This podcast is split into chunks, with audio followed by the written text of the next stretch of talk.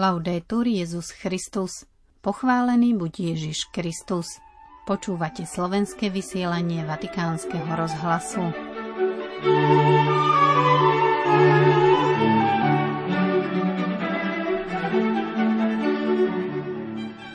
Svetý Otec pokračuje v individuálnych pôstnych duchovných cvičeniach. Dnešné vysielanie venujeme rozhovoru s lazaristom Pátrom Jaroslavom Jašom, ktorý pripravil otec Martin Jarábek. V útorok 28. februára vás od mikrofónu z Ríma zdraví Miroslava Holubíková.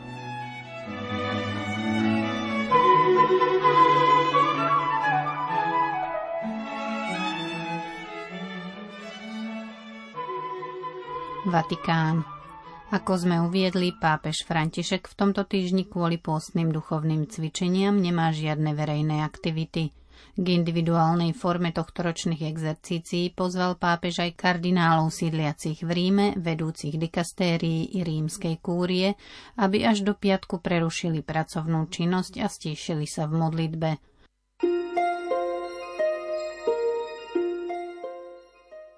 Vatikán, Slovensko.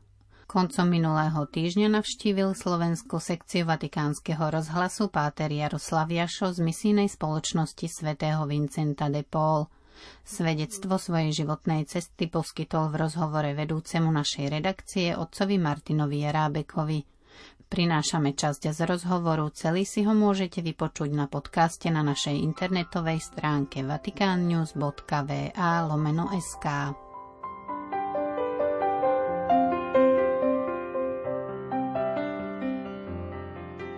Milí poslucháči, som veľmi rád, že sa mi podarilo pri návšteve v Ríme zastihnúť pátra Jaroslava Jaša z myselnej spoločnosti svätého Vincenta de Paul.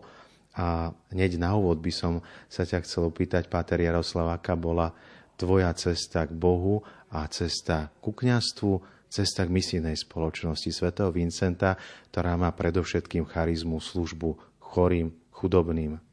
E, pán Boh zaplať aj za pozvanie, aj za, za túto otázku, tak samozrejme, že je to veľmi taká široká téma, ale skúsim tak aspoň v skrátke sa vyjadriť nejaké to svoje svedectvo poslucháčom Radia Vatikán e, dať. Tak e, čo sa týka ako mňa osobne mojej cesty k viere, teda k Pánu Bohu, tak som veľmi vďačný Pánu Bohu za ten dar viery, ktorý teda mi bol vštepovaný už od malička v rámci teda našej rodiny, to sme veriaca katolická rodina. Od malička teda e, v rodine sme aj sa modlívali a teda sme praktizovali tú vieru do, do kostola. Som chodil, tak som aj ministroval, aj keď bol teda ešte ten tvrdý komunizmus a všelijako to bolo. Ale ďaká Pánu Bohu, že tamto to semienko tej viery bolo vštepované, sa rozvíjalo. No a potom Pán Boh mi dal ten dar povolania, ktorý som nejakým takým spôsobom objavil na, práve na gymnaziálnych štúdiách pred tou maturitou. A si pamätám veľmi dobre, e, keď som bol na, na Svetej spovedi, tam e, náš kňaz, e, pán Farár sa ma pýtal, otec Jaroslav, tak si pred maturitou a teda kam by si si dal akože tú prihlášku, ako rozmýšľaš ďalej, aké štúdia by si chcel absolvovať. A myslím si, že to bola veľmi dobrá otázka zo strany e, duchovného otca, lebo už tak vnútri, kde si som cítil, že to povolanie ku kňastvu a že by som aj skúsil. No, mal som trošku aj trému, aj s tým spevom, ale všelijaké tie okolnosti boli. On mi teraz tú otázku postavil. A ja som teda tak, to vyhrklo so mňa e, spontánne, e, duchovný oče, tak e, tým, tým kňazom by som sa chcel stať. Aj sám som sa zľakol, čo som vlastne povedal. Ale bolo to veľmi dôležité, aj nahlas to povedať. A potom pán Boh to tak úžasne zariadil, že ten kňaz však už nech odpočíva v pokoji. Veríme, že je v nebeskej vlasti. Takže on ma potom už viedol a tak to aj usmernil tom čase ešte bola taká vec, že teda bolo treba ísť do tej armády, bola povinná vojenská služba, takže aj mi navrhol teda radšej choď, ja som absolvoval tie dva roky. No, no a krásne teda to povolanie e, dozrievalo aj napriek rôznym takým nástrahám, možným nebezpečenstvám. No tak som si dal ako tú prihlášku do seminára, najprv ako teda diecezný kňaz a po druhom ročníku som potom pocitil to povolanie misijné, no a teda som misionárom, hej, som misijnej spoločnosti.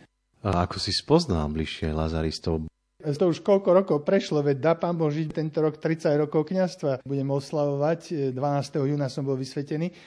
Ale tak, keď si to tak spätne e, uvedomujem alebo premietam, hej, a, a chcem odpovedať na tú tvoju otázku, tak to, bol taká, to bola taká zaujímavá vec, že prvý ročník, nie, Bratislava, tam ten seminár centrálny pre celé Slovensko, aj keď to bolo akože komunistický ten teror a ten režim, ale už predsa len aký taký odmek, 87, 8, tie roky 9, No a jednu sobotu, jeden víkend tam v seminári no nás pozvali, že teda pomôcť nejakej tam rodine, domček tam stavali. No a vysvetlo, že to bola teda jedna rehoľa už. No a vtedy e, nejakým spôsobom, teda my sme tam boli seminaristi, ale boli tam aj tzv. tí e, seminaristi, ale podzemná církev v tej rehole. No a nejak reč prišla na nejakú tú, tú možnosť s nimi byť alebo ďalej pokračovať, hej, to povolanie v rámci tej rehole. No ale tak e, ja som to nejako takto necítil. Ja som sa aj trošku tak zľakol v úvodzovkách, reku, kde sa ja tam do nejakého kláštora zatvorím a tak. A potom zaujímavé, že to bol taký jeden impuls, vrátil som sa na, na prázdniny do farnosti, tam som rozprával teda o tej mojej skúsenosti s duchovným otcom, No a on sa vtedy tak usmial šibalsky a hovorí, že však ja som lazarista, že ja som tie z misijnej spoločnosti e, Vincentín, to som nemal ani, ani šajnu, že kto to je, ako to je ale tak neboli žiadne kortešačky alebo verbovanie. On spokojne povedal teda o Vincentovi, ja som začal tú knižku čítať a som si to tak uvedomil, že áno, mal som to povolanie ku kniastvu, ale zase na druhú stranu som si tak uvedomil, že nechcel by som byť sám, ale ani sa zatvoriť v kláštore. A toto bola presne tá forma, že komunitný život na spôsob diecezných kňazov. Takže som sa teda potom už rozhodol po niekoľkých mesiacoch, že teda by som vstúpil do, do misijnej spoločnosti. Veľmi pekne ma prijali, boli sme v prvom našom seminári tam v Bratislave.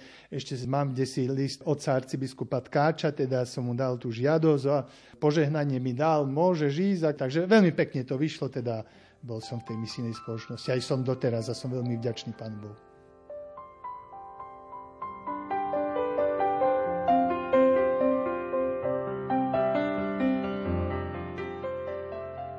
Tvoje kňazské povolanie ťa priviedlo aj k e, misijnej činnosti, vyslovene misiám, ktoré sú e, za hranicami našich možností, našich predstav. Priviedli ťa do rôznych krajín, skúsiť teraz spomenúť tak najbližšia krajina, kde si pôsobil nedaleko Slovenska, ktorá je súžovaná teraz vojnou. Aké to bolo v tom čase, keď si pôsobil na Ukrajine? Áno, kým by som ti odpovedal aj na tú otázku, no prakticky po vysviacke v 93. som bol vysvetený a to bolo presne nejaký rok a pol, hej, čiže hovoríme nejak 95. Ale ešte ten začiatok celý, že ako som sa vlastne ja tu na Ukrajinu dostal, vieš, E, pamätám si to, no to je veľmi zaujímavé. Rozprávame sa teraz a tie, tie spomienky sa obnovujú všetko, sa to tak akože vynára v tom pozitívnom slova zmysle. Som bol pred diakonskou vysviackou, to bol nejaký 92. rok, s generálnou kuriou a generálny otec už vtedy napísal takú výzvu na misie do celého sveta. Hej, to boli tak aj Adgentes. No a teda ten dotyčný, akýkoľvek tam člen misijnej spoločnosti na akomkoľvek mieste sveta, ak by pocitil to povolanie, že môže priamo napísať generálnemu otcovi. Mňa to tak chytilo, vtedy ešte na druhý deň už som list písal, ešte to tak trošku aj naivne, no ale však misie ako kondička fyzická, treba môj zdravotný stav. Ja reku, že 185 cm, že mám 85 kg, športový typ sa tam odpísal. No a potom, že aké misie a kde, no tak akože boli rôzne misie a som si dal akože prvú, že Bolívia, vieš, že do Bolívie. Teraz na, poslali sme ten list v Nemčine, to sme to preložili, som tam vtedy na univerzite s pani profesorkou ešte a tak. Čakáme teraz 3, 4, 5 mesiacov, 7, no nakoniec prišiel ten list, hej, že generálny otec akože súhlasil s tým, že teda keď provinciál súhlasí, že ma pošle do, do Bolívie. Len provinciál nesúhlasil. No ale poviem, že chvála Pánu Bohu, lebo potom som sa následne dozvedel, samozrejme, že išiel tam Poliak spolubrat, ktorý sa vrátil po niekoľkých rokoch, stratil reč, psychicky, fyzicky veľmi náročné, nadmorská výška 4500 metrov. Potom tam išiel Slovinec, 39-ročný, dostal nejaké krvácanie do mozgu, zomrel, no, no akože veľmi ťažké, ťažká situácia. Takže na jednu stranu, áno, áno, chcel som tam ísť, ale po rokoch, keď teda analizujem, tak pán Boh vie, čo robí a že on to najlepšie vie, čo je dobre pre človeka.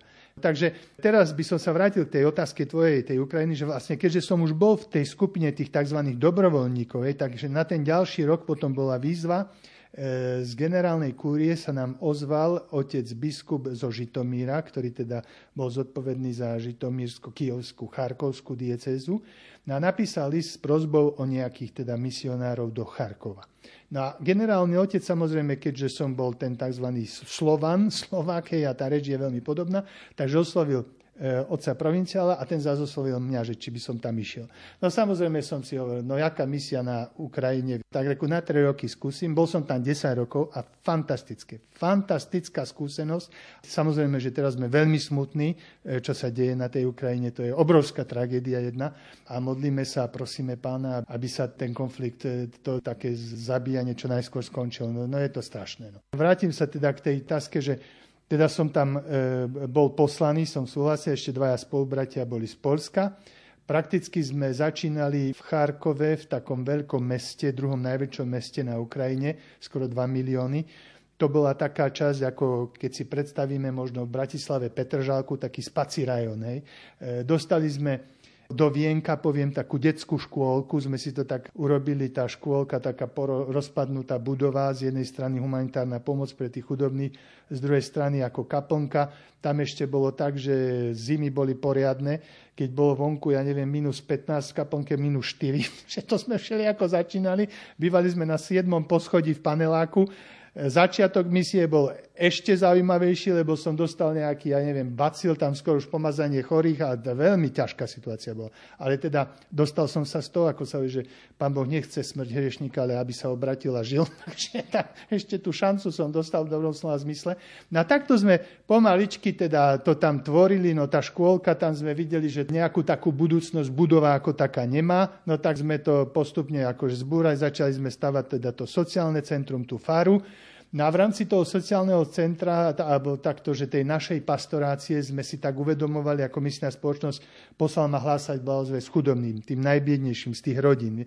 A toto vlastne veľmi tak zaimponovalo, už tam sme tak začali rozvíjať také vzťahy aj s pravoslávnymi, že oni boli akože hotoví z toho, že my teda nestávame hneď katolický kostol a že nejaký prozelitizmus chceme robiť, čo sme vôbec nerobili, ale že teda tým, tým najbiednejším sme sociálne centrum sme za, so sociálnym centrom začali. Takže toto bolo také úžasné a potom aj sme sa stretli niekoľkokrát aj s tým miestnym biskupom. On bol na, tak, na, tiež na misia v Argentíne pre tých teda pravoslávnych a mal takéto cítenie trošku hej, ekumenické. No a my sme aj hovorili, otec biskup, prichádzajú tu tie rodiny, však sme im pomáhali aj v rámci toho centra, mnoho aktivít bolo, tej pomoci tým najbiednejším rodinám, ale hovoríme, tu je 40 detí, poviem príklad, ktorí sa pripravujú na prvé sveté príjmanie. Ak vy to takto cítite, že teda by mali ísť na to sveté príjmanie k vám, tak ako my nemáme žiadny problém s tým. Tak sme mali veľmi dobré vzťahy. Keď to centrum sa začalo rozvíjať, ten kostol sme postavili, tá fara bola, boli tam aj teda africkí študenti, mali sme aj tie anglické, omše francúzske. No ale vrátim sa k tomu ekomunizmu, k tomu otcovi biskupovi. Tam bola tá katedrála miestna, tých 5 takých vežičiek krížov, ten hlavný centrálny kríž. V jedno ráno sa ten kríž zlomil a celé to padlo obrovský niekoľko, asi aj tomto malo. No ešte šťastie od Pána Boha, že teda nikoho nezabil, ale teda dosť poškodil ako ten, ten kostol, hej, pravoslavný.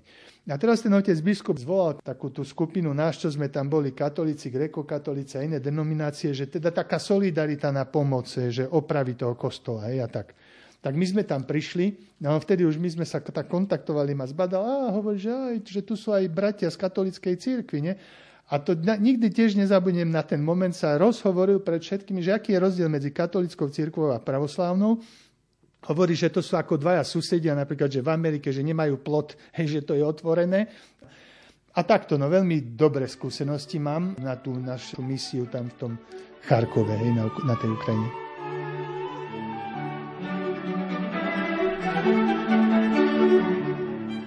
Milí poslucháči, to boli slova Lazaristu Jaroslava Jašu z rozhovoru, ktorý pripravil otec Martin Jarábek.